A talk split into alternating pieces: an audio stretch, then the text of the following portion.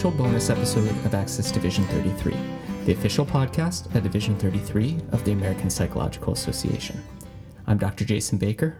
And I am Dr. Rachel Fenning. Today we're breaking from our usual format in order to address what's on everyone's mind right now the public health crisis from COVID 19. So, for this episode, we reached out to 12 experts and service providers and asked them to give some advice on how to manage the public health crisis and related issues when sheltering at home. We decided to go ahead and read their contributions rather than interview each of them so that we could get this out a little bit quicker. Several of these contributors are current or past presidents of the division, and I think we probably have more than a few future presidents as well. We asked each person to speak to their particular area of expertise, so we'll be covering a variety of topics, including general advice for parents, parent stress and well being, managing the marital relationship, issues related to homeschooling and early intensive behavioral interventions, tips for adolescents and young adults and their families, and ways to stay socially connected. We want to note that many of the experts really wanted to help and ended up contributing a bit more than we could use here. So for some, only certain excerpts will be read. However, we'll make the full contributions available with a link in the show notes. And this also means that if we end up reading a bit of practical advice only from someone, that doesn't mean that the contributor didn't also include well wishes or words of compassion, which they all did. So, we're going to start with general parenting issues. So, we asked for um, some advice for parents and families. And um, our first expert, Dr. Laura Lee McIntyre from University of Oregon, said this Kids do best when they feel safe and secure. With a rapidly changing world with many restrictions on daily life, this sense of safety and security can feel threatened. Parents can help their children cope by creating structure and routine at home and by talking with them using plain language about the steps their family is taking to stay healthy and what kids can do to take care of themselves. Although this is a very stressful time for families, parents can show their kids how much they love and care for them by making time each day to connect through a preferred activity or through something more mundane, such as cooking or a bedtime routine. Parents who validate their children's feelings rather than trying to change those feelings create a sense of safety and security for their kids and open the door for meaningful conversation. For our kids who cannot verbalize how they feel, it's even more important to create opportunities for comfort, safety, and security through routines, play, and loving interactions. Dr. Eric Butter from Nationwide Children's Hospital suggested structuring routines with a variety of activities on a frequently changing schedule and with visual supports. He noted that giving commands while being close to your child and helping the child to comply with your commands using gentle guidance. Ignoring the bad stuff as much as you can and paying attention and praising the good stuff will help. Spending special one on one time with your child where they lead and you cheer may also be a good strategy. He added that it's important to be sure you get a break. Teaching children something new, even small things, is important. Oh, and wash your hands and their hands often. So many of the parenting experts that we asked were really concerned with parenting stress and parenting well being during this time. Dr. V. Mark Durand from the University of South Florida, St. Petersburg, says that during these trying times, being a parent can be overwhelming. One strategy for dealing with difficulties during this unprecedented period is to give yourself permission not to be perfect. Letting things slide a little bit is okay and may help reduce stress. Also, each night, write down three good things that happened that day. They can be minor, like you had a good phone conversation with a friend, or major, like your child didn't tantrum at dinner time but it helps you focus on the good events during the day. Feeling grateful for the good things in life can also reduce depression. Stay as social and as fit as you can and focus some of your time on you. Dr. Cameron Neece from Loma Linda University agrees that it makes complete sense to feel overwhelmed, anxious, and emotionally on edge. And at the same time, we as parents have to move forward and care for our children as best we can. Here are a few pieces of advice based on her work and others' work on mindfulness and mindful self compassion. First, try as best as you can to think about this moment and not the next moment or many moments from now. Much of our mental energy is spent rehearsing the future or rehashing the past, And if we can stay focused on the present moment, it is usually much more tolerable than thinking about the future or the past. Second, try to extend loving kindness to others and to yourself. Loving kindness, or metta, is an inclusive love that has no conditions. It does not depend on whether one deserves it or not, and it extends to include all living beings without expecting anything in return. Loving kindness can be built up in people through formal meditation practice and other self compassion meditations. Research indicates that through practicing loving kindness and self compassion, people experience more positive emotions and increased connectedness, as well as physical health benefits like decreased illness symptoms, all of which are probably helpful to everyone right now. Dr. Neece notes that she would also encourage parents to be compassionate with themselves and to try to extend loving kindness to their children, their partners, service providers, world leaders, and most importantly, themselves. Dr. Neece recommends an audio file of a formal loving kindness meditation that can be found at selfcompassion.org, and we will post that link in the show notes. Dr. McIntyre, who we heard from earlier, adds stress management strategies such as seeking social support, taking time to exercise, pray, or meditate can go a long way in relieving some stress. As a parent myself, she says, I sometimes feel incredible guilt about what I quote unquote should be doing with my kids right now. My six and eight year old kids are now at home being, quote unquote, homeschooled and spending entirely too much time in front of the screen. Expectation management is a strategy I use frequently to keep things in perspective. My motto right now, she says, is quote unquote good enough. We don't need to be perfect for our kids, we need to be good enough. Dr. Tracy Gayu of Kadian Behavioral Intervention Services also reminds us that parenting stress can be reduced by identifying and managing the sources of stress, recommending that parents communicate with your child's treatment providers about what would make a difference in your family stress level right now. So, for example, if your child has difficulties with toileting skills, they can help you work on that. Dr. Butter also noted that it's important to share the burden. Keeping a busy schedule is exhausting. If you have another person at home to share the burden, schedule time when each of you is off and really off stage. But remember, just because you need a break doesn't mean your child or children do. They will benefit from continued structure even when you need to exit. Which brings us to how to manage marital and couple interactions and some issues with co parenting. Dr. Sigan Hartley at the University of Wisconsin Madison says that in the era of COVID 19, finding ways to connect with one's partner may be difficult, but this could be an important way to manage feelings of anxiety and stress. During times of stress and when parents are busy juggling multiple demands, what appears to go by the wayside is an effort to emotionally connect with one's partner and interact in fun and casual ways. Your partner, however, does not have to take up big chunks of time.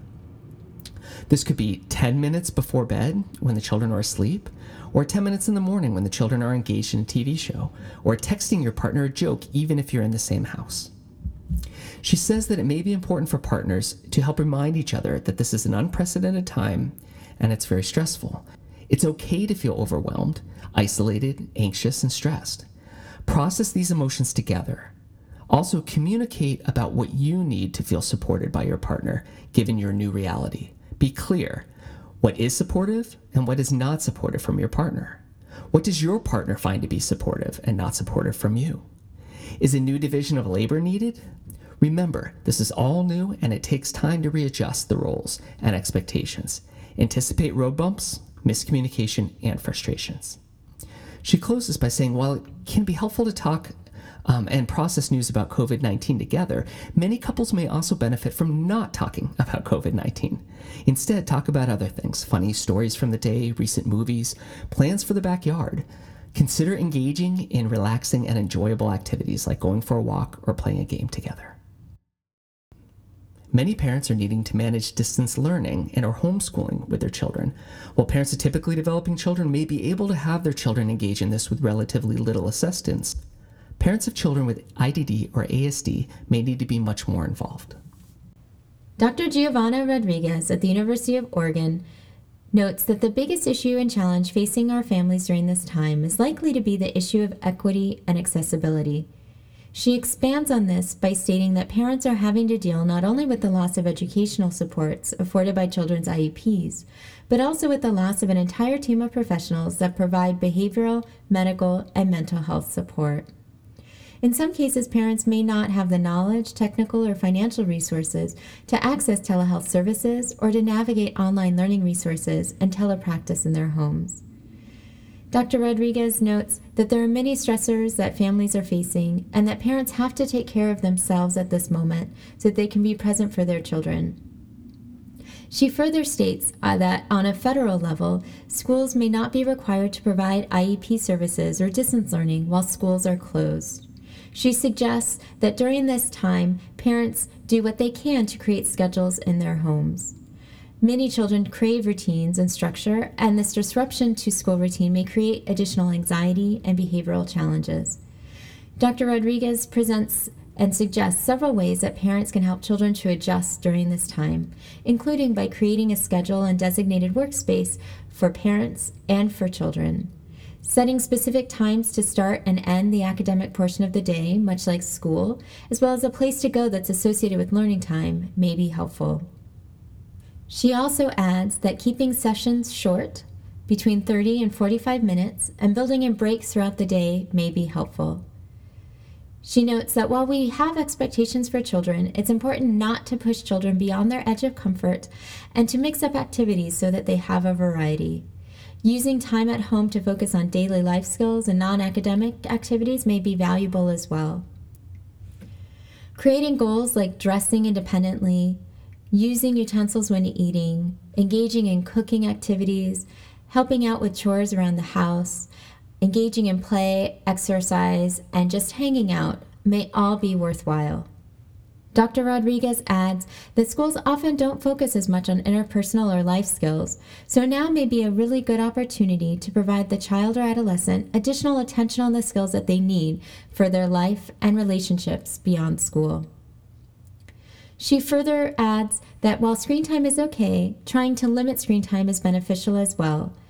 If parents are very concerned about skills that children may be losing, she suggests contacting the local education agency or service district for additional supports and resources, or investigating to see what options current providers may have available for remote service or instruction.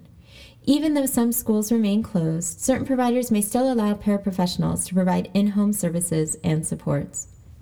Dr. Jan Blacher at the University of California, Riverside, echoes many of these sentiments. She says, To all those parents with no teacher credential who find themselves at the head of the classroom, she says, lower the bar. She says, I'm speaking primarily to parents of elementary uh, and middle school children enrolled in regular education and those in special education.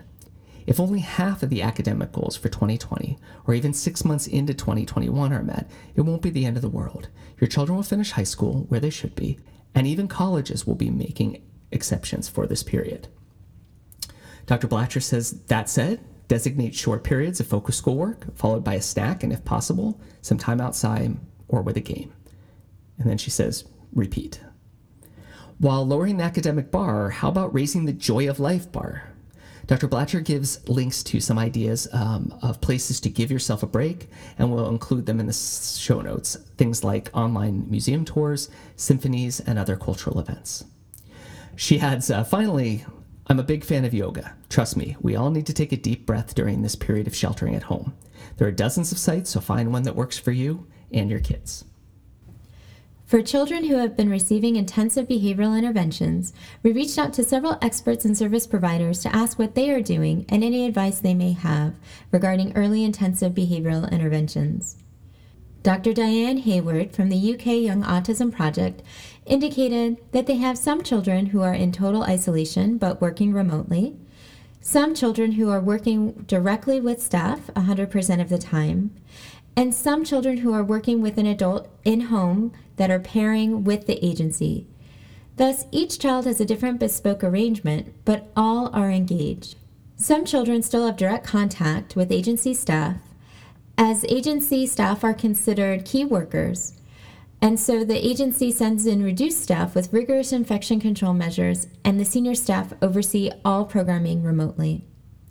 Dr. Hayward notes that this is not ideal, but overall, the agency is very pleased with how well the children are learning given the circumstances.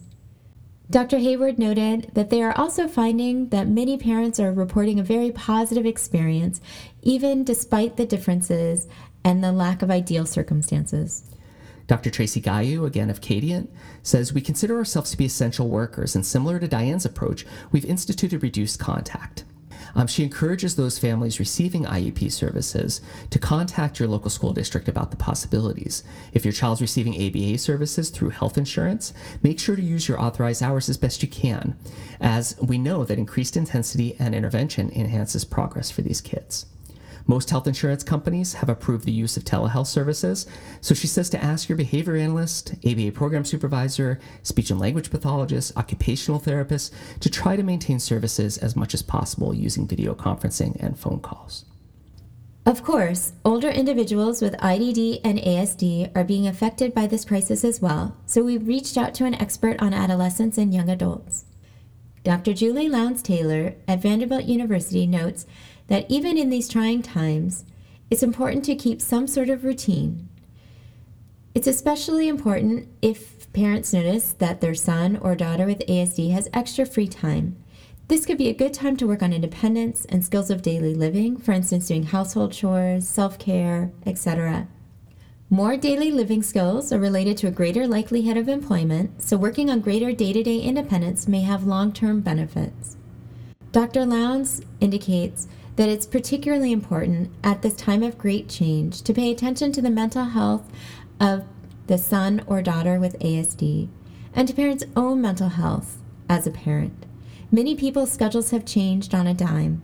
A loss of routine and familiar activities is hard for many people, but can be especially challenging for a person on the autism spectrum. Finally, it's very important that everyone stay socially connected during this time of social distancing. Dr. Elizabeth Laugeson at UCLA says that social distancing doesn't have to mean social disengagement. She says humans are innately social creatures. Many of us crave social contact and thrive through social connectedness.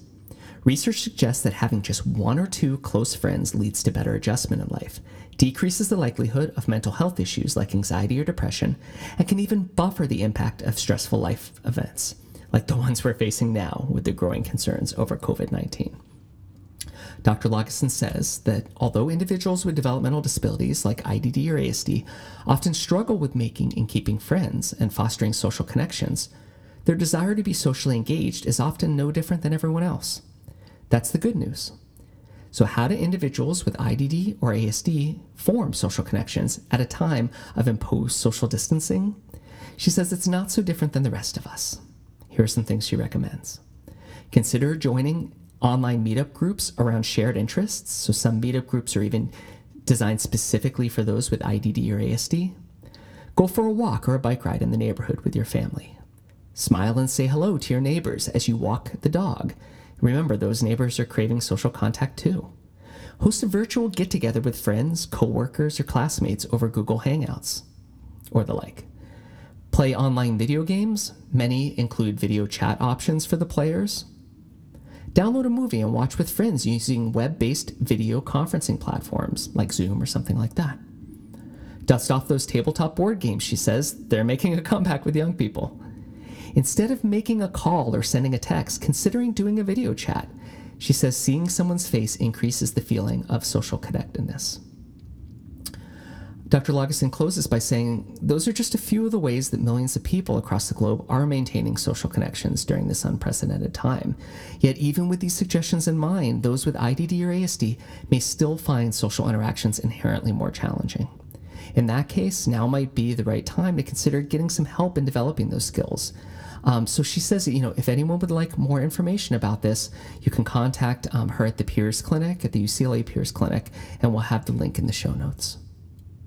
Okay, so what themes have we found across these experts? Well, including what we've read and those parts that we haven't read, what we can say is that it's very clear that establishing routines will be important for the children. Also, balancing doing the best for your children with self compassion and acceptance for yourself as a parent and as a human being.